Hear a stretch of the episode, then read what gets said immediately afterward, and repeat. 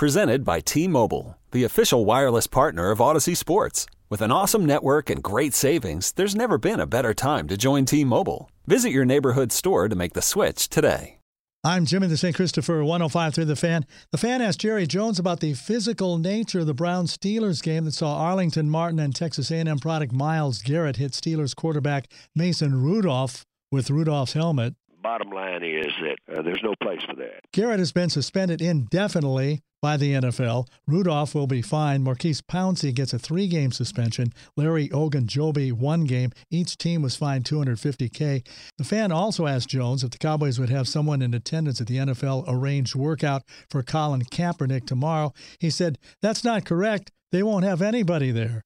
Matthew Stafford is out of the Lions game with the Cowboys Sunday. The Eagles lose Darren Sproles for the season with a torn hip flexor. They sign running back Jay Ajayi, and Carmelo Anthony is inking with the Blazers. Jimmy, the St. Christopher, 105 through the fan.